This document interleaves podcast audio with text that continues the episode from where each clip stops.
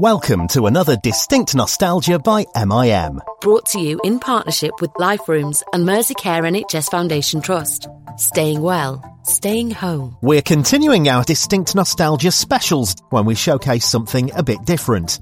It might be a series of special interviews with a theme, it could be a special documentary, a delve into MIM's big archive, or it might be new drama or comedy. This time it's a drama as we bring you Richard Vergette's As We Forgive Them, starring the award-winning Joe Sims. Joe, known for his parts in ITV dramas including Broadchurch and the real-life story The Lost Honour of Christopher Jefferies, in which he plays killer Vincent Tabak, has also played over a hundred different characters for radio because of his ear for accents. His other credits include Endeavour, Father Brown and Casualty. In As We Forgive Them, he plays an alleged killer in a thriller based in a US prison around the time of President Obama's first election in 2008. Hear this compelling drama and then listen to Richard and Joe talk about how it came about and its relevance now afterwards. Oh, and watch out for the twist. You'll be gripped by this one. The following programme contains strong language. Distinct drama fresh and original.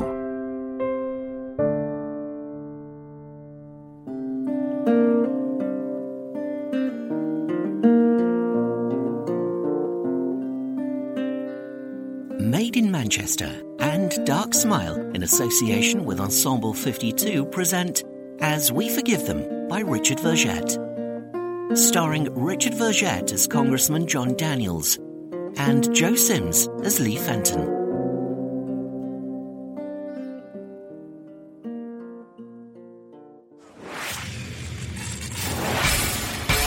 News headlines Friday, November 5th, 2008. Senator Obama's victory over his veteran Republican opponent, Senator McCain, was more emphatic than many had predicted, with Democrat gains in nine states and a majority of more than two to one electoral college votes.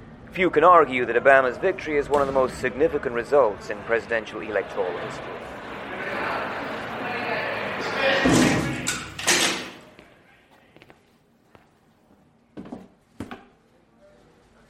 I realize this must seem a little strange to you.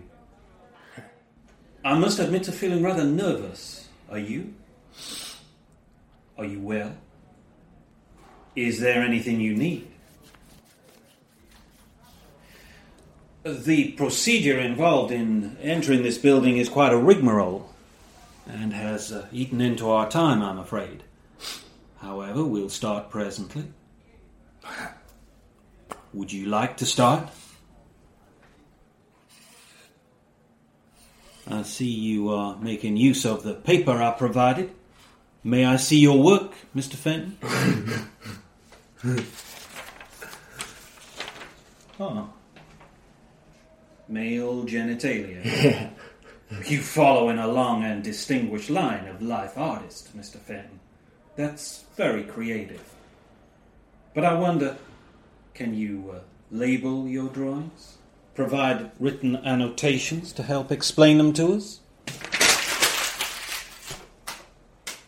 Alas, you cannot. For advanced though your drawing undoubtedly is, you cannot write. Fuck you. Is that not so? You cannot write. Fuck you. I was, I believe, telling you of the awkward nature of my arrival. The security checks involved in gaining admittance were both lengthy and thorough, but that is an understandable procedure. The notion that I might conceal a weapon about my person and attempt to kill you with it is, after all, perfectly feasible. Mr. Fenton, I assure you that I have not come here to murder you, however tempted I may be. I'm here for the purpose stated in court. I'm here to educate you. yeah. The prospect of being educated is, I see, a source of amusement to you. Why, I wonder, should that be? Perhaps you have fond recollections of your school days, do you? No, of course you do not. Because you did not attend school for any length of time, did you, Mr. Fenton? For Christ's sake, send me the fucking chair. There's something wrong with your chair? Said I want the chair, motherfucker. oh, I see. You wish to be sent to the electric chair. Yeah. Oh, no, no, no, Mr. Fenton. That would not do at all. Uh, for one thing, in this state, we have upgraded our form of barbarism to one of lethal injection. Would you believe, as an alternative, we may offer you the gas chamber? Never let it be said that the right wing in this country failed to learn the lessons of the Holocaust. And for another, it would take some years for the due process of law to reach its ultimate conclusion whilst you rotted on death row. If you had been sentenced to death, your lawyers would have sifted through the evidence trying to find mitigating reasons for saving you from execution. In your case, probably mental retardation. I'm a fucking retard. Mental fucking retardation. That's that shit supposed to mean, huh? I'm also a lifelong opponent of the death penalty, Mr. Fenton, as you know. And it would be an act of gross hypocrisy for me to insist on its implementation in your case. Thanks. Do not thank me, Mr. Fenton. Your life may be spared, but it is certainly not your own. What the fuck are you talking about? Your life is mine now. Do you understand that? You fucking talking fucking shit, man. My life ain't yours. ain't worth the shit anyway. So why don't you just turn around and walk out of here and leave me in peace, you asshole? You're in no position to issue instructions, Mr. Fenton. And I asked you a question. I asked you if you understood that your life is mine now. I told you to know it ain't. You look so cute though, don't you, huh? So fucking sure of yourself? Or look so fucking smug with his chair jammed up your ass? Oh, now, Mr. Fenton, if I press this button here, two guards will come into this room and they will remove you. exactly what happens after that, I'm not entirely sure. But you're not a popular man in this penitentiary. And I cannot assure your safety if you cannot assure mine. I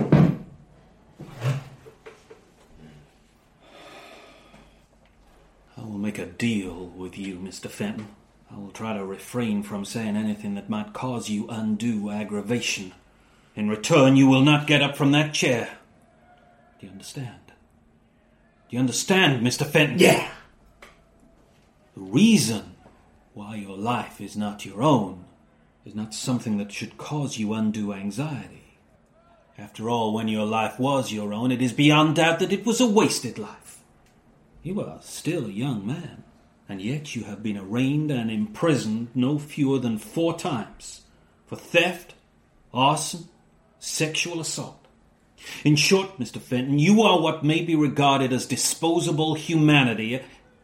Mr. Fenton, do you watch movies? You trying to date me now? do you know the movie It's a Wonderful Life? Fucking ain't. Jimmy Stewart is my mom's favorite. Well, then you know the story, don't you? You know the story of how Jimmy Stewart, in desperation, tells his guardian angel that he wishes that he'd never been born. And so the angel, I forget his name, shows him the town in which he has lived all his life as it would have been if he'd never been born. Well, the town is unrecognizable, corrupt, debauched, because he was not there to help. Well, the man realizes his worth and runs to his home crying, I want to live, I want to live. Heartwarming, life affirming, is it not? And you, if you had never been born, what would the differences to this town and its people be? Several car owners might still be car owners. Several young women would not have needed medical treatment and counseling after the savage sexual assaults you made on them. Your own mother may not have died cold and hungry after you cleaned out her bank account and then refused to help her when she could no longer pay her rent. And my daughter would still be alive. Clarence. Excuse me? The angel's name was Clarence. Just so, Mr. Fenton. Just so. You do remember.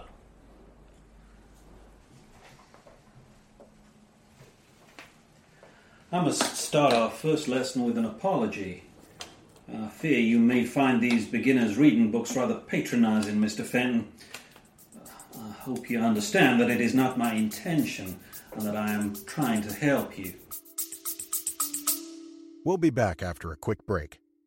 But You still loading them and heating them up with all your single shit you've been dropping. You feel me? Loading them up on it. It only takes structure, and, and you know just paying attention to the climate of the game. Yeah. Know what I mean? So do do your homies uh got a role in your in your little I mean? Yeah, yeah, we all we all artists over here, man. I'm Y'all trying. already? yeah, I'm Oh, trying. I'm yeah. trying. I'm Oh, trying. I'm trying to get them on there. Yeah. Damn, Me- y'all me- just- yeah, look, look, y'all look, just look, sitting look, quiet. look, look, look. We all artists, man. We go. You feel me? We gonna have this like. Bro, me and my man, like me and my man Kyle, we be like, I don't know, we play, we play with this shit Don't right play now. with this I ain't shit. gonna lie, we play with this shit right now for for. I ain't gonna lie. Don't play with it. No. Take that shit serious.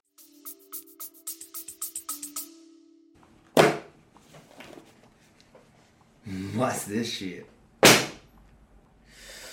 What the fuck you doing, man? I ain't hurt you or nothing. No, Mr. Fenton, but you are annoying me. Would you kindly pick those books up, please? Thank you. And would you now take the first of those books and open it at the first page? There's some Dr. Seuss in there. Always a favourite with our family. Would you open the first page, Mr. Fenton?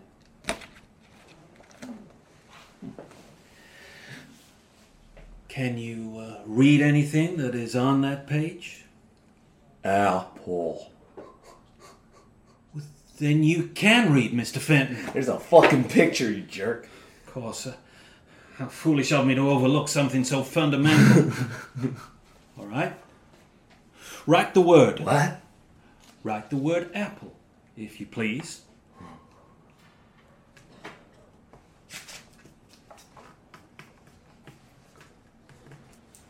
Why? I'm sorry, Mr. Fenton. What the fuck are you doing this? Don't make no sense to me. I'm here because I got murdered one for Christ's sake. You here to what? To fucking educate Would me? you pick up the pen, please? No. Go ahead and press your fucking button. I don't care whether all them boys come from behind that plate glass window and kick my fucking ass. Go ahead. Press your button. Fuck you, I'll do it. All, all I'm asking you for is a little of your time. I just want to talk to you.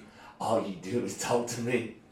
None of it makes no fucking sense to me. Well, then I need to be clearer with you. Mr. Fenton, you may recall that I intervened on your behalf and persuaded the judge to commute your sentence from death to one of life imprisonment, but that I did so on one binding condition. That condition is that I educate you. Of course, most people think that I'm mad, and my wife is uh, uncertain. But, Mr. Fenton, a central plank of your defense team's case was your appalling upbringing. They referred to your own father's hostile Leave my treatment. fucking daddy out of this. Just as you wish, Mr. Fenton. But they made the case that you, in part, are a victim too. Now, until recently, I was not a victim. I was born with undoubted advantages. I'm from a very wealthy family, but one that knows the relationship between privilege and responsibility. When our nation called, we served. My grandfather served in Roosevelt's administration during the war, and my father was a congressman during the time of Jack Kennedy and Lyndon Johnson. Now I, by the grace of God, have been elected to Congress and have the opportunity to serve the most progressive president in our nation's history. You. We live in such times, even for a man like you. If our world is truly to change, then even you will not be left behind. I will prove to you what forgiveness means. I will educate you, and you will learn. You want to talk about the audacity of hope? You, Mr. Fenn, come to exemplify it. You can't teach me nothing. I went to that school. You know I went. Ain't true, I never went. They said to me, sit at the back, Lee. Don't make no noise, Lee. Stop talking, Lee. Get out the class, Lee. You, you you're a disruptive influence. I never learned to read and write because no one ever taught me nothing like that. Mama, the poor lady I drove to an early grave, she never taught me nothing. She and my daddy always fighting and drinking. Shut the fuck up, Lee. Play outside, Lee. Go to the grocery store, Lee. always hit me because I'm too slow. Well, one day I hit the old man back and I whooped him good too. You can't tell me that was wrong, 'cause all he ever did was hit me and shout at me, the fucking asshole. So you can talk about your daddy and your granddaddy with fucking pride. But you can't talk about mine because you ain't got the right. My daddy was a fucking asshole. And I never went home after that. I slept rough. And with any pussy I could pull. I don't fucking know. You want me to be sorry, and I'll tell you, Mr. Daniels, I know I should be sorry. But all I am is fucking angry. And when I beat folk and I burn down buildings, somehow that, that makes me feel a little less angry, so I guess I'm in the right place, huh? But you know something? It's alright here. 'Cause we get three square meals a day and a bed for night. And you know something else? I need to go. Now. Because we get fries today. I won't be left with no fries because someone else took my share, you know what I mean? Can't teach me nothing. So don't even try. Write that letter. Write the letter A, and you'll get all the fries you want. Every day. For a week. I can arrange it.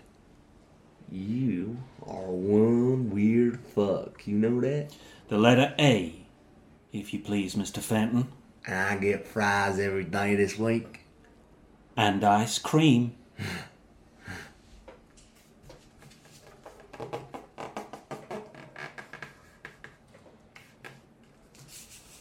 There. That is recognizably the letter A. Thank you, sir.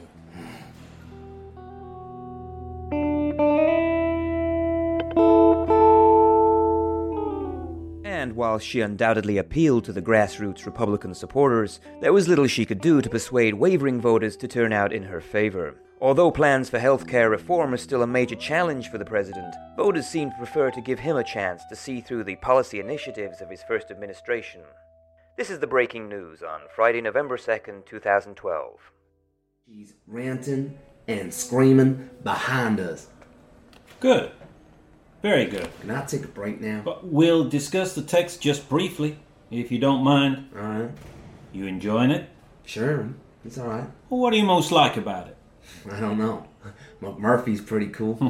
Well, what's cool about it? like the way he stands up, that fat old nurse. Yes. Now, what about the nurse? It's like she's some kind of weird control freak, you know? Why do you think her desire for control is uh, freakish? I, I don't know. Well, is it freakish, or is she just doing her job? No, it's more mad, else she wouldn't get so manic at it. Not true. She takes authority to levels of mania. I would agree with that. So, where's the irony there? Irony? I don't know. Come on, where are they? In a nut house. Where? In a state mental institution. Now, look at that last sentence again. So, where's the irony?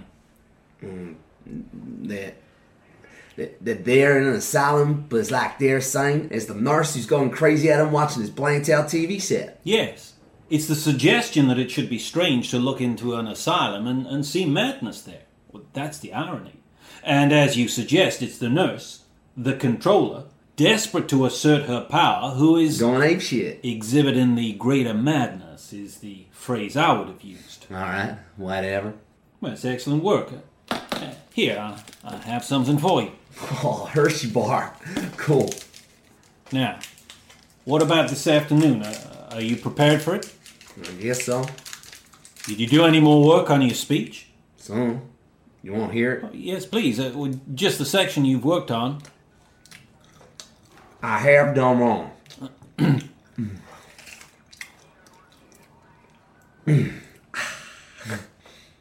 I know that I have done wrong. And there's nothing I can do to right that wrong. But I can learn. And others can learn from me too. It's never too late to improve yourself. With God's help, we can move mountains, even if those mountains are inside ourselves. Lay within ourselves. What?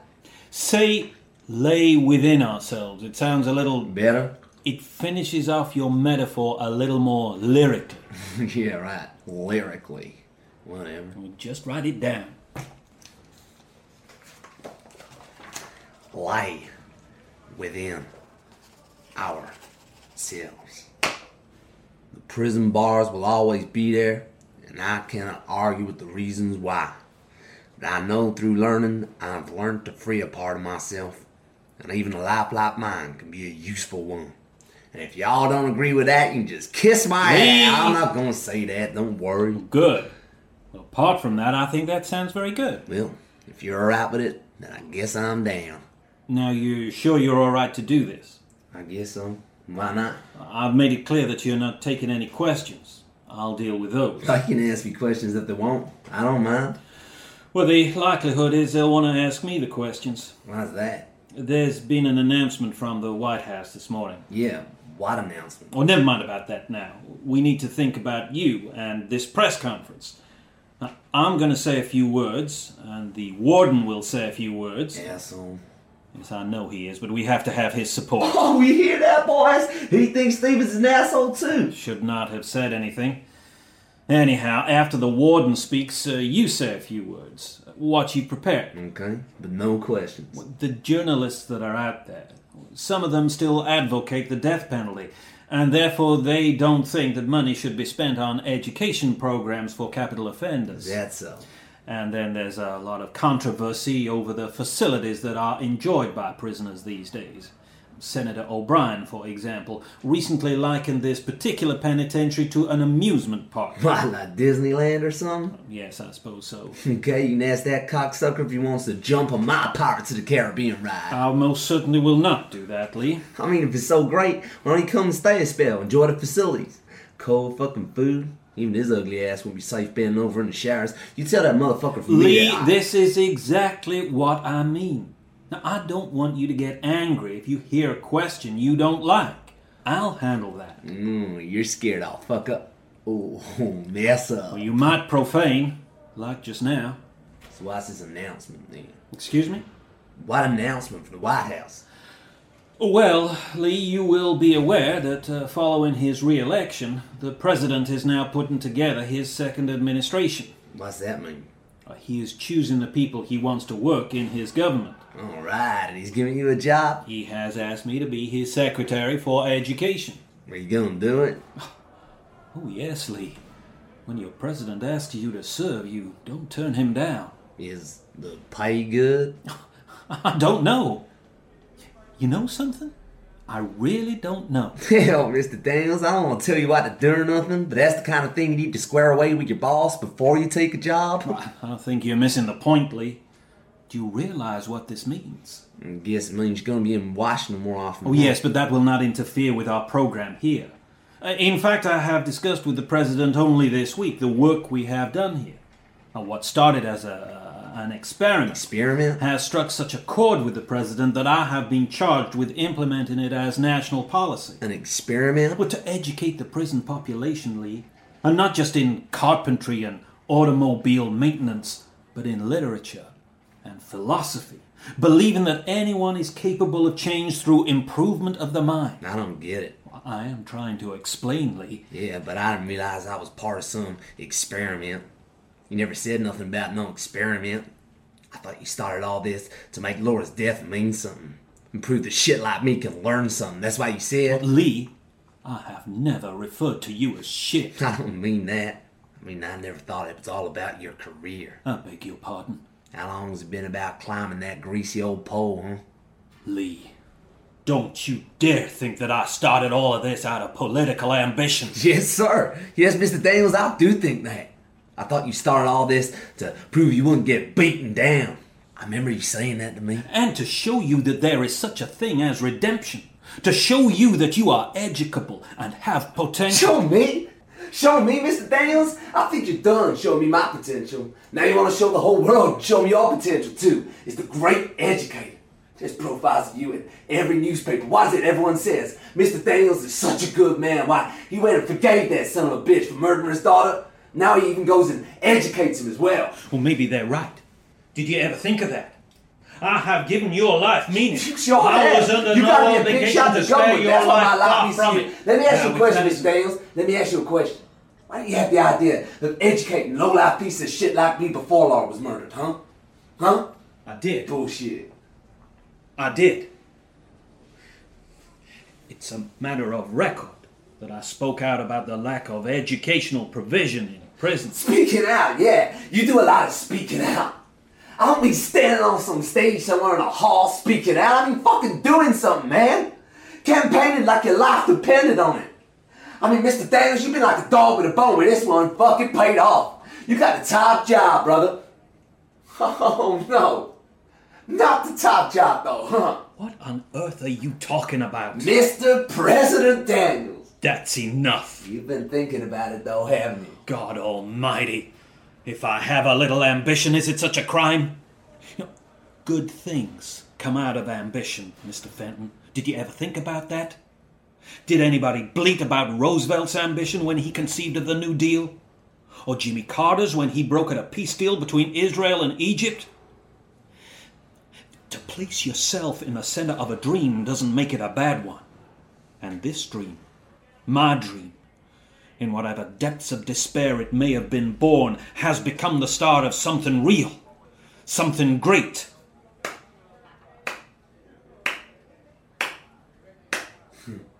That's impressive speech fire, Mr. Daniels. But it cuts no ice with me. Damn it. I don't have to take your insolence. That's so. It strikes me this has got nothing to do with you being a grieving father no more. It has everything to do with it! Can't you see that?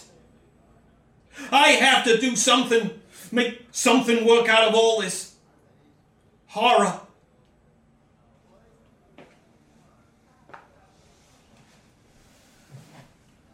I think of her every day. Her room is still the same. We haven't changed it. I smell her perfume in the hall. I hear her car come up the drive. I see her face in a crowd when I address a meeting. I can't sit still, stand and reflect. I can't allow myself the time to pause. My wife, she. She drinks. She is not a woman born for adversity. I cannot help her. See what you have done, Lee? But if I can forgive you, if I can make something of your life, then there is hope. Have you? Have you forgiven me, Mr. Daniels? Yes, I have forgiven you. You didn't know who she was. Just another random street crime. She was in the wrong place at the wrong time, going out for cigarettes. Terrible habit. But in forgiving you, you are not excused your crime. You must understand that. And you must pay for it. We're ready. Are you ready, Lee? What if I go out there and tell them all go fuck themselves? It would make great television, wouldn't it? Bet your ass. Come on. Let's go.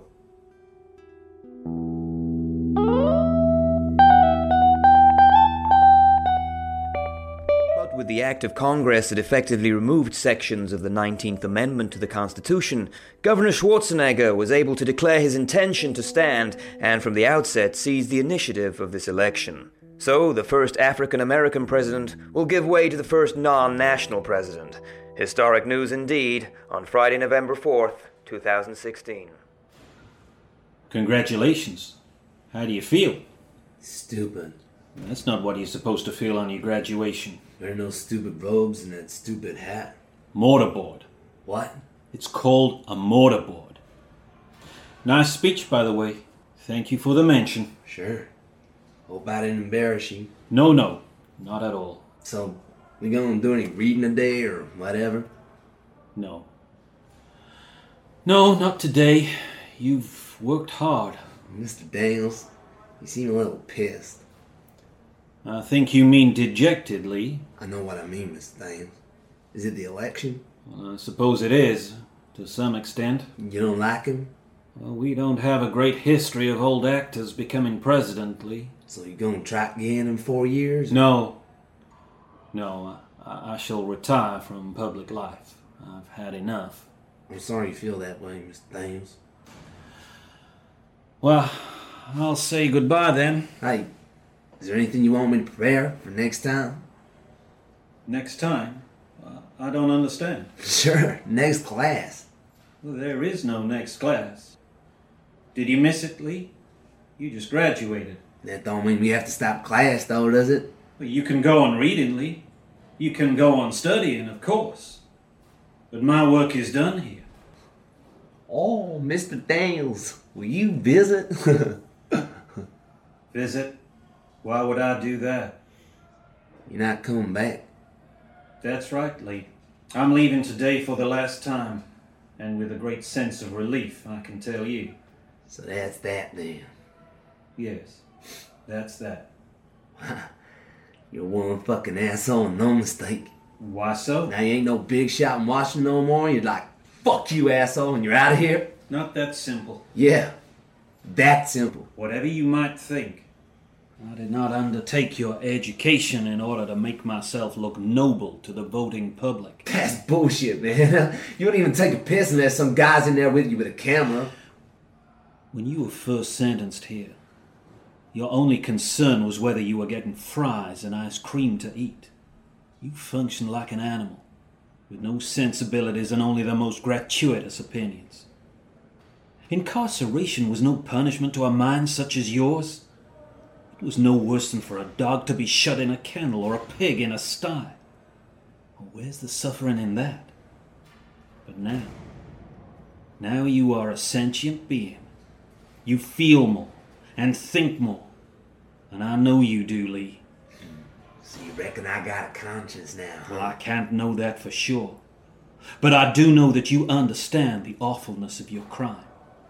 And that you have the rest of your life, perhaps another 50 years, to contemplate it. You have that understanding, Lee. Isn't that so? Yeah, Mr. Daniels. I guess that I got that understanding now. Well, I'm glad that you do. Hmm. So you didn't forgive me then, huh? Forgive you? Why would I do that? I don't know. As we forgive them that trespass against us. Ain't that so? Well, that is so, Lee. And God knows I've tried. But no. To kill the most precious thing in the world to me for a pack of cigarettes and a $10 bill. 19 years old. No. No, I can't forgive that. Well, you wanna know something else, Mr. Daniels? I just ain't sure I'm that sorry. Well, you have a long time to think it over. Hey, just one more thing before you go. What's that? I didn't do it. What? I didn't kill your daughter. See, the thing is, Mr. Daniels, the video evidence showed Laura staggering in the scope of that CCTV camera, and me following her holding a gun, but I didn't pull no trigger. Goodbye, Mr. Fenton. Hmm. I knew who Laura was. We all did. Nonsense. It's true. Everyone knew who Laura was. She was a wild child, Mr. Daniels. You have no right to speak of Laura in this way. I'm doing life in prison for her. I think I got it right. So this one night, I'm in that sleazy old bar on Melons and I'm shooting pool with Matt Dano. She comes in with her boyfriend. They're having some kind of fight and he leaves. She stays. She always drinks for everyone. She don't do what I call happy drinking, Mr. Daniels. No. She drinks heavy, like my mom used to drink. Anyway, she's flirting with some of these guys at the bar. And Dano's like, I want me some of that. And I figured, why not? Putting it around. She did not put it around. You know how she was like, Mr. Daniels. You ain't doing her no favors by pretending that one was a saint. So, Daniel goes up to her, starts to get all friendly. She pushes him away, she looks at both of us, and she says, Go fuck yourself, asshole. I got nothing for you. She gone. Staggers outside. Dano's madder than all hell. He turns to me and says, Let's mug the bitch. I'm like, alright. She got a few dollars on and sure, let's do it. So it's like 2 a.m. There's no one around. Dano calls after her. Hey, bitch. He takes out his gun. I didn't know he had it. She turns around.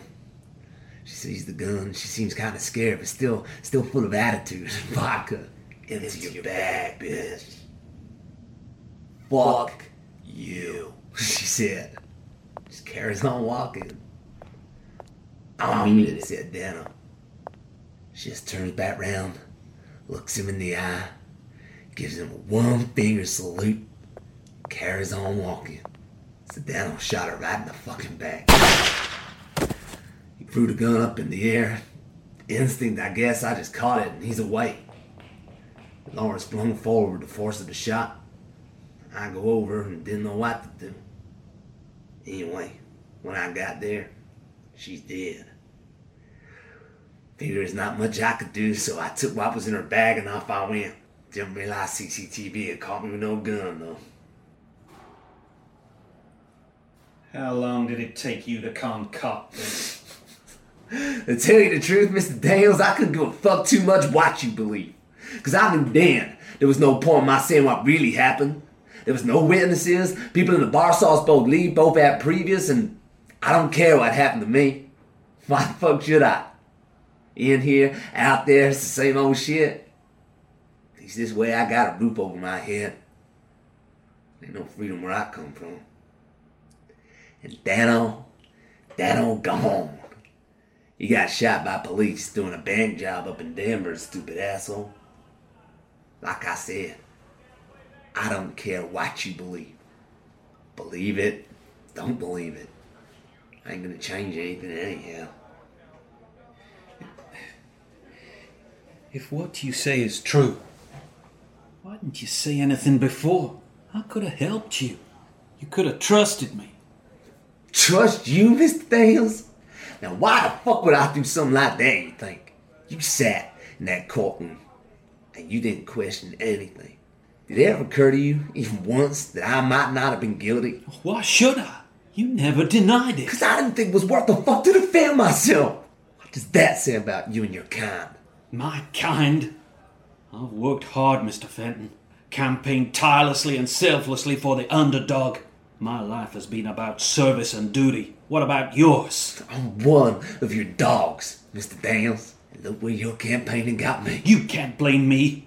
Some people are beyond reach. You brought misery into every life you came into contact with. But I'm not beyond reach, am I, Mr. Daniels? I graduated today. Maybe you're right. Maybe I do think about things. Things I've done. And it makes me wonder what if. But now you can wonder what if too. Wonder what, Lee? What if you educated me before I turned bad? Plenty of people start with disadvantages, Lee. They don't all make the choices you did. I'm doing life in prison for a crime I didn't commit, and you think I'm in the best place then? If. If you're telling the truth, then I will get you out of here. Hmm. But am I, Mr. Daniels? Am I telling the truth? What? You mean what you just told me? Yeah, that could be the truth. Could be? Are you my daughter's killer or not? Well, now, Mr. Daniels, that is the burning question, is it not? But you want to play mindfuck with me. Now you got yourself a game. Hey, Mr. Daniels. Say it's you running down these streets just like Jimmy fucking Stewart. And your guardian angel shows you what it all might look like if you've never been born. Does it look any different, Mr. Daniels? Does it?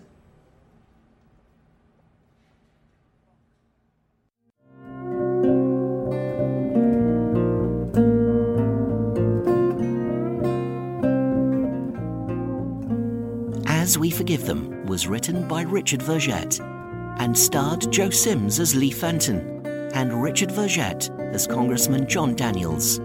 Andy Pearson played the newsreader. The music was composed by the Deadheads.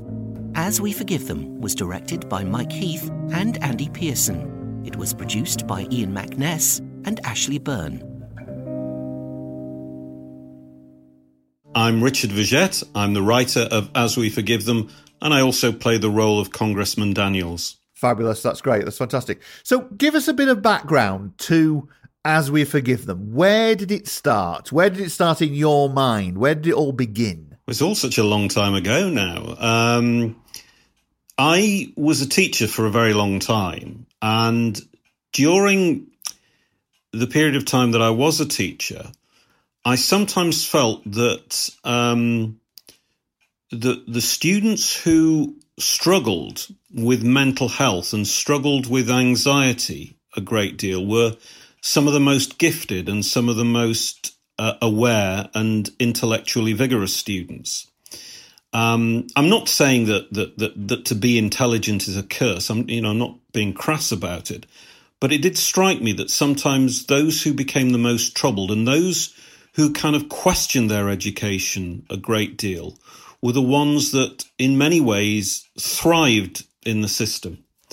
And I began to think about the idea of education being used, in a sense, as a punishment. And this story began to emerge in my own mind about a congressman who, or a politician rather, who decides to uh, educate his daughter's killer, but does it in such a way, uh, d- does it in such a way as to attempt to bring that killer to a level of awareness so that he understands the enormity of his crime. Um, in other words, the purpose of Daniels' educating Fenton is to give him a conscience. And that idea was brewing for some time, and I, uh, sorry, that's the clock going off in the background. Um, and I had the idea uh, originally that it was going to start at the presidency of Bill Clinton in 1992 and then finish in in the year 2000. But then during the campaign of of um, of uh, uh of 2008, one of the things that struck me was Obama's eloquence, his his incredible eloquence. But also, I wondered how people would necessarily connect with that, with this incredible eloquence. Would that eloquence connect with ordinary people? Would it connect with the Fentons of this world? Because for all his eloquence, I, I could never quite understand what phrases like the audacity of hope meant in practical terms. So it seemed to me that, that this was a gift that this was a gift, this this particular campaign, because then, you know, in in a way, the play sort of emulates that. Particularly in the first scene, you have a character of enormous eloquence and a character who is barely communicable in the English language. Um, you've got that kind of that that that contrast, which is which was lovely to be able to work with as a writer. It, it gave me such scope. It really did. So that's that's kind of where it came from, I suppose. And it ended up being, I mean, all pieces evolve, don't they? But when it ended up on stage and uh, in radio, which we're going to, listeners are going to be able to hear uh, on uh, Distinct, um, it became a very powerful piece. I mean, a lot of that is also down to those of you who were acting in it and playing it. But I mean, it was tremendously powerful and has lots of twists and turns and surprises along the way. I mean, it, it, you know, I, I've listened to it many, many times, and there are little things that I notice that I won't have noticed before. You know what I mean? There's lots of little little intricacies there. Tell us a bit about that and how it evolved, and you know how you cast it. I suppose you know. Uh, obviously, we're going to talk to Joe, um, but getting that right must have been really important. Yes, absolutely. Well, I wanted to write a play for the 24 7 Theatre Festival, which was a brilliant uh, platform for new writers and new writing in Manchester. Uh, and, and sadly, uh, you know, it, it, it doesn't exist anymore. But for a few years, it was a wonderful platform, and I'd taken part in it in 2007 and had resolved that I really wanted to have another go. I wanted to get something there again. And so, As We Forgive Them was written for 24 7 in 2009. And um, the way that it evolved really is that, you know, when, when you submitted a piece, you submitted it in, I think it was January. And then you found out in about March, April, uh, if you had been successful. Now, what what I always sort of feel is very very important for any for any writer is that what you know that the play is going to be put on, and that's great. But what you mustn't do is stop the work there. And I think if if I if I got anything right at all, I got two things right. It was that I I went back over it, and um and I and I did rewrite quite a lot of it with um, dram- dramaturgical support from Andy Pearson, the director, and um, and actually some of those twists, the final twist, uh, which I'm not going to say what it is, um, that one didn't actually come out until the rewrite, really shortly before the before the festival itself. I then, in terms of the casting, um, I put out a cheeky advertisement on Casting Call Pro. You know, the traditional, I can't pay anybody, you know, I'm not getting paid myself, but hopefully it'll be a, a rewarding experience. And, um, uh, and I interviewed, I auditioned, I think, about a dozen young men in Manchester and London.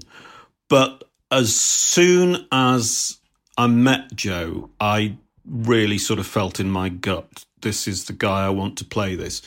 Joe is an extraordinary actor. Not only is he probably the best mimic I've ever come across, he can do any sort of accent you you ask him to do. He also has this transformative power to make himself go he he he, he can in the blink of an eye look um unbelievably threatening, and he can move from. He's uh, he, he's one of those actors that can can combine looking threatening and looking vulnerable at the same time. I was thinking, uh, I was um, watching an, uh, another actor called Kevin Doyle, who is vastly different from from Joe, but he has that same quality. He can be threatening and vulnerable at the same time. There's not many people who can pull that off, and uh, and and Joe encapsulated that. And you're absolutely right the, a lot of the success of, of, of, of the play was down to his performance. And a lot of people mentioned that in the feedback that we got at 24 7. And deservedly, he, he subsequently won an Off West End uh, award for his performance when the play was shown in London a couple of years later. Excellent. Well, we'll talk to Joe in a moment, but um, just want to talk a little bit about the period side of it. Of course, the, the story itself could happen anytime, anywhen, couldn't it, in a way? Um, but obviously, it, it's set uh, in this particular instance in the period where Obama was going for his second term in office, or we're going up to that period, as it were. So the history, you know, you, you were predicting what was going to happen in a way, but you know, history is it, we've evolved, we've changed, whatever. Um, I mean, could you see yourself setting it in the, in the, in the Trump era? I've talked about this with somebody actually. Um, I was I was talking about it a couple of years ago. Um, it would need to change, um, and and I and I I I would I think this time if I were setting it in the Trump era, I would probably make Daniels a Republican, but a tortured Republican on the sort of John McCain wing of the party, who is um, who is sort of severely compromised. I don't know if you remember a character who resigned from Trump's government some time ago called Nikki Haley, who was a very powerful ambassador to the UN. And I thought, if I'm going to do it again, that's my Daniels. A mixed race, powerful intellectual Republican who must be severely compromised by all of this which is going on. That's that's I think how I would do it now. I mean, interestingly, when when we first put it on in 2009, obviously the, the second two scenes were projections of the future. and um, and I've always thought politics is quite cyclical you know, um, and so I did think that the Republicans would win in 2016. And if you remember, in the in the early drafts uh, of the play, um, I, I predicted. Well, it wasn't a serious prediction, but I just projected the idea that we might be looking at the administration of President Sarah Palin. And people would say to me, that's ridiculous. Nobody as stupid and right wing as uh, will ever get elected. Know, um, and, and here we are. Um, it's, it, it is extraordinary. Uh, I thought at the time that there would probably be a sort of Tea Party backlash. I just didn't know how big. Richard, thank thank you very much indeed. Now it's going to be we're going to be playing it out again on the distinct platform, and um, obviously you probably haven't heard it for a while. Um, I don't know when how long ago you last you heard it, kind of thing. But obviously people will be hearing it for the first time. Um, I mean, without giving anything away, you know, you know, what would you say to people who are listening to it for the first time? What any any advice when it comes to listening to this piece?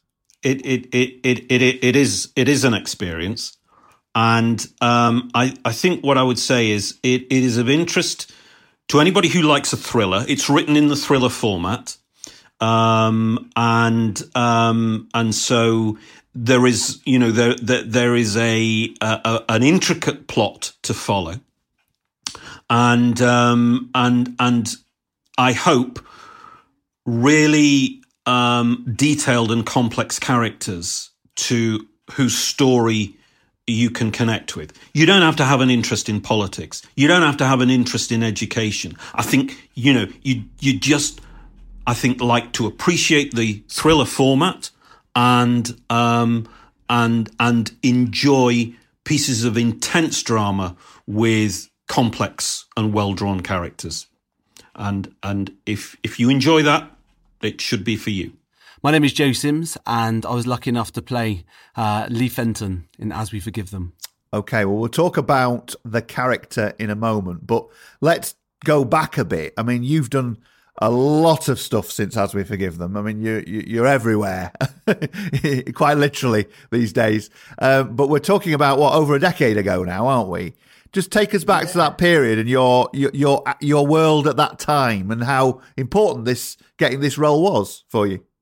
It's a fantastic thing. When I look back at, on on reflection, I always think that probably the most creatively brave things that I've ever been involved with are always the things that are done for the love of doing it, like you know, a primal scream, like an urgency that's born out of somewhere, like a story that needs to be told and something needs to be said. Um, and when there's money involved, that can often kind of cloud the uh, uh, like cloud people's judgment, or there's more people to get involved and it gets watered down. Um, but actually, you know, that, that that that sense of urgency always comes across when there's only one voice, one auteur, I suppose, uh, that says exactly what they want to say and knows exactly how to say it. And when I read Richard's, uh, um, uh, like you know, the, the, the first draft of As We Forgive Them, I was absolutely blown away, and I knew that was something I wanted to be part of. And still to this day, it's one of the things that I'm proudest of. Uh, and so, what was your world at the time? Were you doing bits of acting? Were you where were you? What were you doing in your career at that particular point? I was working in a call center at the time, um, I, and I worked all kinds of different jobs um, because that's another thing as well. I just feel like you know, I was lucky enough, I suppose, at the time to be able to afford to live in London. I don't know how young people that are just starting off to get to do it now. I mean, it, you know, we were earning, I don't know, between eight and ten pound an hour, and I was still finding a way. I was knocking my pipe out. Don't get me wrong. I was doing like a forty hour a week, and then and then on the like you know, and then trying to go out for auditions, then just doing fringe and doing anything I could get my hands uh, like you know get, get my teeth stuck into. Um, but I was able to do that in a place where I could live for I don't know maybe like 400 quid a month. I just don't know where you're going to live in London for 400 quid a month, where you're going to be able to get those jobs that can be able to put a roof over your head. And I, I worry for that as well, because especially in London, I just feel like, you know, things might just get a little bit, yeah, where would the people, where would the creative people go if they can't afford to be there? You know, huge swathes of working class people um, with with amazing voices that demand to be heard um, don't be given aren't able to be given the platform because they're not able to be able to afford to be given that platform to to to, to put stuff on on the fringe. How, how could that? How's that? How's that possible for so many people? So where do they go?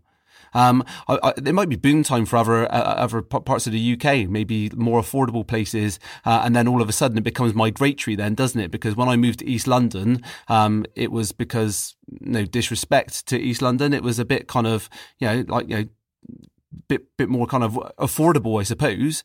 And so as a result of that, a lot of creative people moved in there because that was the only place they could afford to live there. And it becomes a self fulfilling prophecy. But when creative people come there, it becomes a hub of excitement and and, and like you know and, and lots of uh, exciting things just popping up left, right, in Chelsea. Whether that be music, whether that be theatre, whether that be film, whether that be TV, whether that be fashion, and then all of a sudden everybody else wants to follow its tail. So they want to go wherever creativity is. So maybe that's going to be a fantastic opportunity for other cities and towns across the UK uh, that people can afford to live in. So let's go back to As We Forgive Them and the part of Lee Fenton. You're essentially playing um, what is, in effect, an, a killer or alleged killer, as it were. He's a man that's been sentenced to lifetime incarceration for the murder of a congressman's daughter. And it takes place over three acts. Um, and and those those three acts are every four years. Um, and so what we see uh, is uh, a, a, a, a, very kind of hmm, I think low intelligence is probably the wrong word, but certainly somebody that been, hasn't been given any opportunities in order to kind of develop his uh, scholastic ability, so is unable to be able to, uh, uh, to, to converse in a way that maybe he would want to, or even know that he was entitled to or able to do. Um, so what we're seeing is just kind of visceral reactions to uh, like you know to, to the situations that he's been put into, uh, in, like you know very kind of instinctive, um, visceral reactions, and you just see this kind of feral character, and then what will happen when you're able to kind of give that person a platform a voice and education uh, to be able to articulate uh, that, that that that that feeling.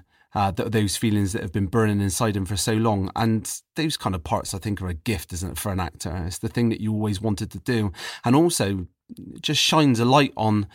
We, we see at the moment so many people um, that are not afforded that opportunity um, from low income families or just cast asunder, not just in the US, but in the UK. And so the parallels were there at the time and they're even more pronounced now. So, how did you get in your mindset into the mind of Lee Fenton?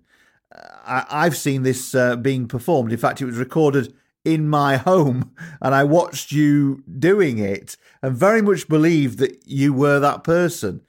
How did you get into the skin of that character? Do you know? I think it's important that you always have to be your own hero, no matter how uh, morally abhorrent you think that, like you know, that your your character's uh, behavior might be. As me, Joe Sims, the person, I need to try and find a way to find a, a, a, a way for Lee to be able to allow himself to get away with that kind of behavior or the, or the behavior that he's been accused of or uh, anything that he may or may not have done. And as we like, you know, we all know people that have done far less, but like in real life, I don't know, they might have uh, like been unfaithful, or they might have treated someone poorly, or they might have done something. And we all justify our own bad behaviours in lots of different ways. Um, and, and, and so Lee Fenton is absolutely no different. Um, there are, you know, as the story unfolds, you can see that sometimes things happen there, there, those kind of sliding doors moments where I guess historically we always look at those sliding door moments for moments of uh,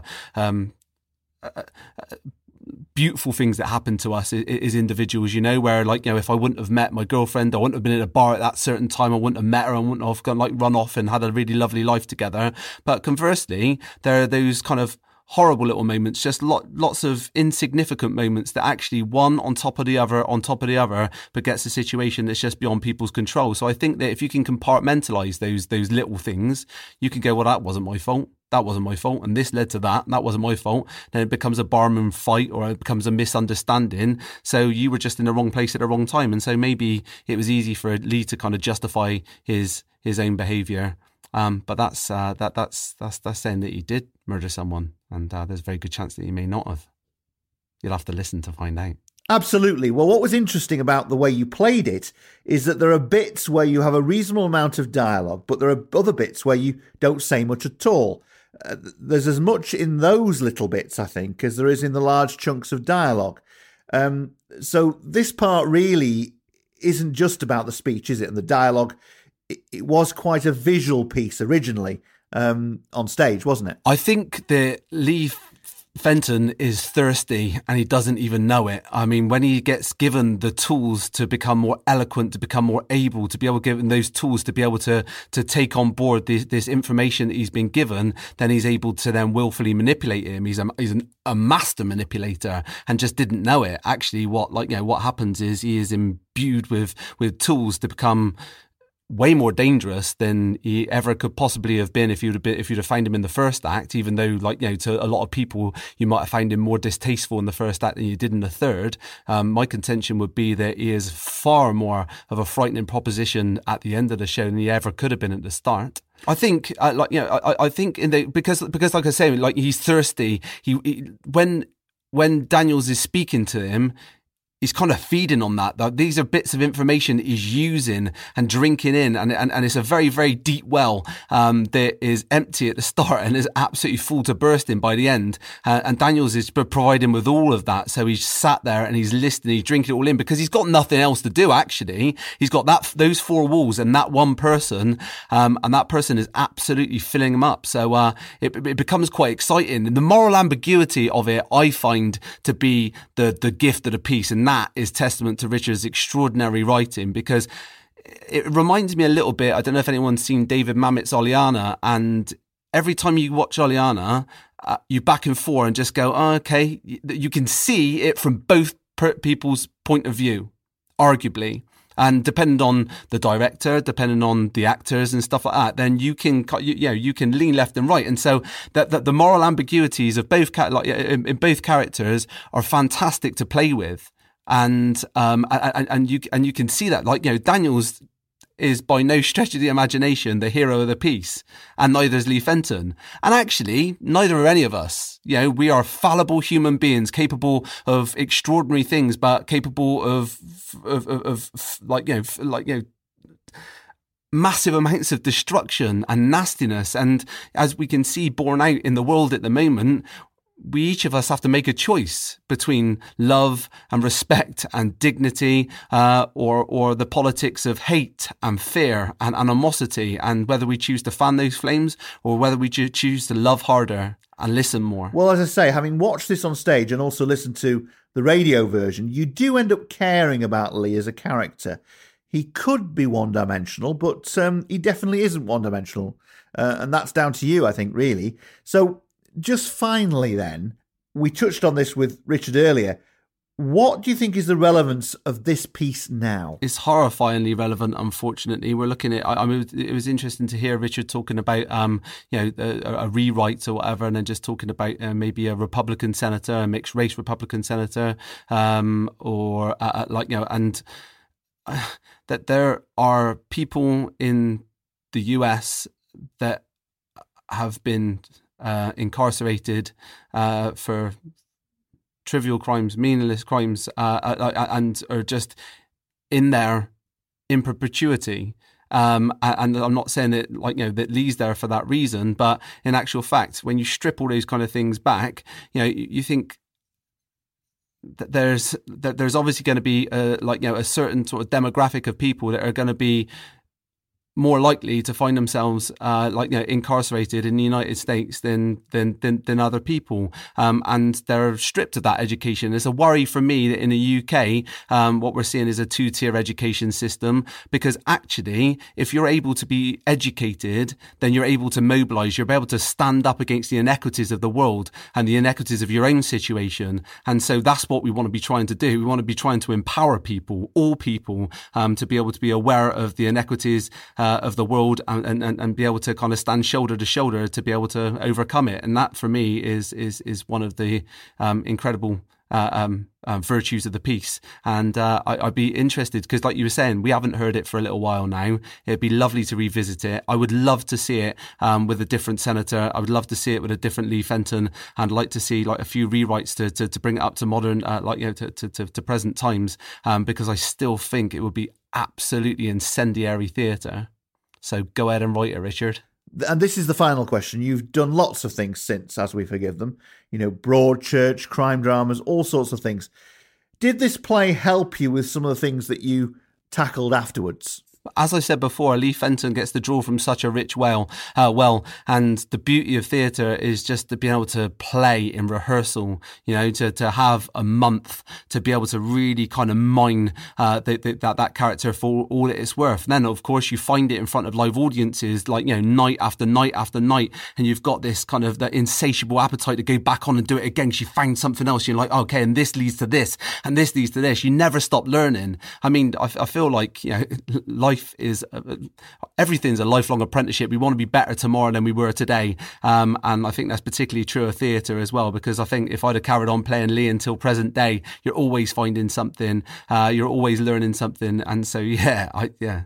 It's. Uh, I, I, mean, does that lead on to uh, informing other kind of character choices I've made subsequent to As We Forgive Them? Undoubtedly, I, I owe a lot to As We Forgive Them. Um, I think it was a, a, a, privilege to play Lee Fenton, and uh, I think I'm probably a little bit too old for it now, sadly. But uh, I hope somebody else gets to do it because, uh, like, yeah, because it will be the start of some very, very big things for that actor. What do you mean you're too old? You haven't changed a bit. I've got I've got the same airline is, is, is about it, but uh, yeah, unfortunately, uh, I think that that might that might have passed. I know. I wonder whether I've got a senator in me. Maybe maybe I'll get to move to be Daniels one day.